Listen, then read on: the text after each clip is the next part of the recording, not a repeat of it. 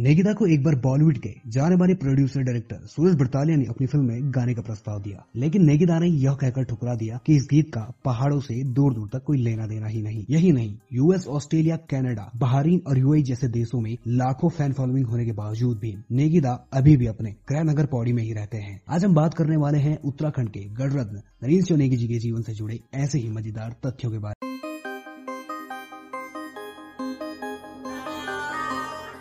बारह अगस्त उन्नीस को उत्तराखंड के पौड़ी ज़िले में जन्मे नरेंद्र सिंह नेगी बचपन से ही इंडियन आर्मी ज्वाइन करना चाहते थे, लेकिन गरीबी और विषम हालातों में यह हो न सका। एक इंटरव्यू में उन्होंने अपनी स्कूली शिक्षा के बारे में बताते हुए वो कहते हैं कि उनकी पहली से चौथी तक की पढ़ाई एक गर्ल्स स्कूल में हुई, जिसके बाद उन्हें दूसरे स्कूल भेजा गया था। खैर, जैसे तैसे समय बीता और उन्होंने अपनी हायर एजुकेशन भी रामपुर से पूरी कर ली। उन्होंने अपने चचेरे भाई अजीत चौनेगी से यही तबला वादन भी सीखा, लेकिन अभी तक गीत और संगीत की उनकी अद्भुत प्रतिभा के बारे में दुनिया जान नहीं पाई। फिर साल आता है 1974 का, जब युवा नरेंद्र चौनेगी अपने पिता की आँखों के ऑपरेशन के लिए हर्बर्टपुर के एक अस्पताल, लहमन अस्पताल में गए हुए थे। बारिश का सुहाना मौसम था और उन्हें अपनी माँ की याद और फ़िक्र सता रही थी। एकाएक उनके मन में, उनके माँ के संघर्ष और मुसीबतों से जूझने की प्रवृत्ति के विचारों ने गीत की छड़ी के रूप में उभरने लगी और ऐसे ही लिखा गया नेगीदा का पहला गीत। इसी साल यह गीत लोगों के बीच आया, लेकिन अधिकतर नए कलाकारों की तरह ही यह गीत भी लोगों के बीच खास पहुँच नहीं बना पाया। लेकिन नेगीदा यहाँ कहा रुकने वाले थे? साल उन्नीस सौ छिहत्तर के साल में उन्हें आकाशवाणी लखनऊ में कॉजुअल आर्टिस्ट के तौर पर गाने का अवसर मिला।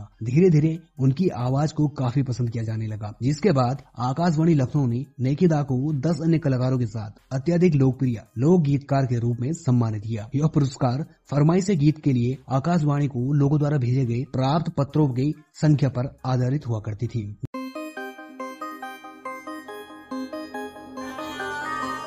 जब भी बात होती है उत्तराखंडी गीत संगीत की तो नेगिदा का नाम सबसे पहले जुमा पर आता है। लेकिन इस संगीत जगत के सफ़र की शुरुआत गढ़वाली गीत माला से हुई थी, जो आज तक निरंतर बहती ही जा रही है। गढ़वाली गीत माला को दस अलग अलग भागों में रिलीज़ किया गया था। इसमें सबसे अजीब बात यह है ये सारे भाग अलग अलग बैनर और कंपनियों द्वारा रिलीज़ किए गए थे, जिसकी वजह से नेगिदा को काफ़ी मशक्कत भी करनी पड़ी थी। इसके बाद नेगिदा ने दस गीतों की एक एल्बम रिलीज़ की, जिसे बुरास के नाम से जाना जाता है। इसी को नेगिदा की पहली म्यूज़िक एल्बम भी माना जाता है। इस एल्बम के सभी गीतों को लोगों ने काफ़ी पसंद किया। इस एल्बम में नरेंद्र सिंह जी का पहला गीत सैरा बसियाल को भी शामिल किया गया था। इसके अलावा तेरा रूप की झोल बरखा झुकीएगी जैसे शानदार गीतों को भी शामिल किया गया था। अब तक नरेंद्र सिंह जी के सॉन्ग काफ़ी पॉपुलर हो चुके थे। अब साल आता है उन्नीस का, जब उत्तराखंड की पहली फ़िल्म जगवाल बन के तैयार हो चुकी थी। उत्तराखंडी सिनेमा के सपने को आकार मिल गया था। साल उन्नीस सौ छियासी में आई पॉपुलर और गढ़वाल की सबसे सफल फ़िल्म माने जाने वाली घर जवाई के सभी गीतों को नेगिदा ने ही गाया था, जिन्हें बेहद पसंद किया गया। माना जाता है कि इसी फ़िल्म ने नेगिदा के गीतों को लोगों की ज़ुबान पर चढ़ाने का काम किया, जिसके बाद कौथिक बेटी बेटीवारी भटवारू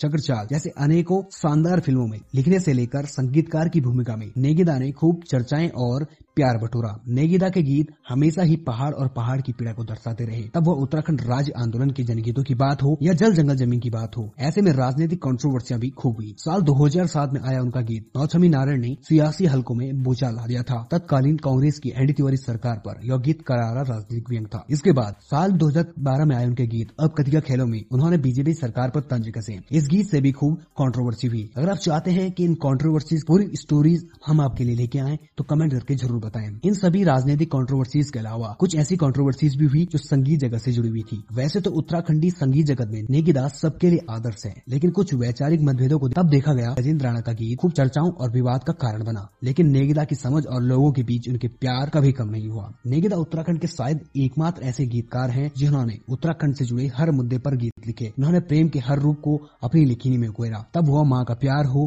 प्रेमिका प्रेमिका के प्रति प्यार हो या प्रकृति के लिए प्यार हो। इसके अलावा राजनीतिक व्यंग से लेकर आंदोलन के गीत लिखे गए और गाए गए हैं। वे न सिर्फ़ गाते हैं, बल्कि एक शानदार लेखक भी हैं। उनकी पुस्तकें खुर्जकंडी, गणियों की गंगा, शानियों का समुद्र और मुड बॉटी राग को पाठकों द्वारा खूब सराहाया गया। राज्य आंदोलन के दौरान का एक किस्सा सुनाते हुए निगिता कहते हैं कि एक लोक गायक और सरकारी कर्मचारी एक साथ होना बेहद मुश्किल था। उन्नीस सौ चौरानबे में जब राज्य आंदोलन अपने चरम पर था, तब नेगिता ने एक के बाद एक दो एल्बम रिलीज़ किए। वे बताते हैं कि आंदोलन का समर्थन करने के लिए मैंने एक संगीत कंपनी से दो ऑडियो कैसेट का एक सेट जारी किया। पहाड़ियों में आंदोलन चल रहा था और गणतंत्र दिवस पर उत्तरकाशी के जिलाधिकारी को झंडा फहराना था। लेकिन आंदोलनकारी बाधा पैदा कर रहे थे और विरोध के दौरान राज्य के आंदोलन में मेरे गीत गा रहे थे। बाद में एल के अधिकारी ने डीएम को बताया की इस गीत को नेगी ने कम्पोज किया था। बाद के दिनों में डीएम ने मुझे फ़ोन किया और कहा कि एक सरकारी कर्मचारी होने के नाते मुझे इस तरह की गतिविधियों से बचना चाहिए। मैंने उन्हें समझाने की कोशिश की। मुलायम सिंह यादव और मायावती, दोनों सरकारों ने एक अलग पहाड़ी राज्य बनाने का वादा किया और मेरे गाने इस मुद्दे के बारे में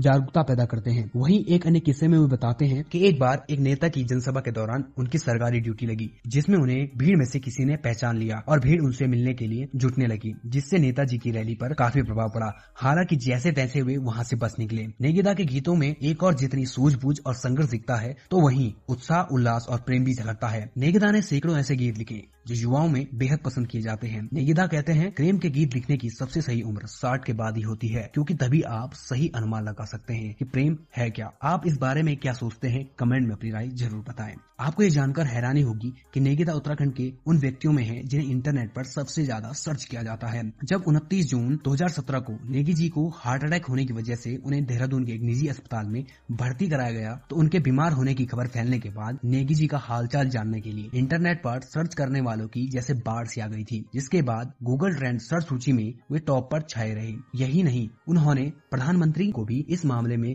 पीछा छोड़ दिया कि किसी दिन किसी व्यक्ति को एक दिन में इतना अधिक सर्च किया गया हो। आखिर उनके प्रशंसकों की दुआ रंग लाई और 10 दिन के उपचार के बाद आठ जुलाई को उन्हें अस्पताल से डिस्चार्ज कर दिया गया। यह कोई अकेली बात नहीं है कि नेगीदा को उत्तराखंड में सबसे पहले और सबसे अधिक प्यार और सम्मान मिला हो। इसी कड़ी में साल 2018 में उन्हें संगीत नाट्य अकादमी अवार्ड से सम्मानित किया गया था। आपको बता दूँ, यह पुरस्कार उन्हें बिना किसी आवेदन के ही मिला था, जबकि सामान्य तौर पर इन पुरस्कारों के लिए कलाकारों को आवेदन करना पड़ता है। नेगिदा कभी किसी सम्मान के लिए आवेदन नहीं करते। वे बेहद स्वाभिमानी व्यक्तित्व के हैं, लेकिन फिर भी अहम उनके स्वभाव में बिल्कुल भी नहीं दिखाई देता। उनकी सादगी और सरल जीवन के बारे में बड़े बुज़ुर्ग बताते हैं कि जब वे अपने करियर के चरम पर थे, तब भी वे एक झोला और कुछ किताबों के साथ पौड़ी में घूमते नज़र आ सकते थे और उनसे मिला जा सकता था। यहाँ तक कि वे आज भी पौड़ी में ही रहते हैं और उनसे मिलना आज भी उतना ही सहज और आसान है। अगर बात करें उनके कुछ पॉपुलर गीतों और एल्बम की तो छुयाल दगड़िया तो छुयाल दगड़िया, घशारी हल्दी हाथ हौसिया उमर, धारी देवी कैथे खोजानी होली, माया कुमंडारू, नौछमी नारायण, नई नई रुमुख सल्याना साली समदोला का द्विदिन काफ़ी पसंद किए जाते हैं। उनके जीवन के कई सारे अनसुने किस्से और कहानियाँ आपको हंसाएँगे, रुलाएँगे और प्रेरित करेंगे। अगर आपको ये तथ्य पसंद आते हैं तो हम अगले हिस्से में बात करेंगे नेगिदा से जुड़े कुछ ऐसे ही अन्य मज़ेदार किस्सों और कहानियों की।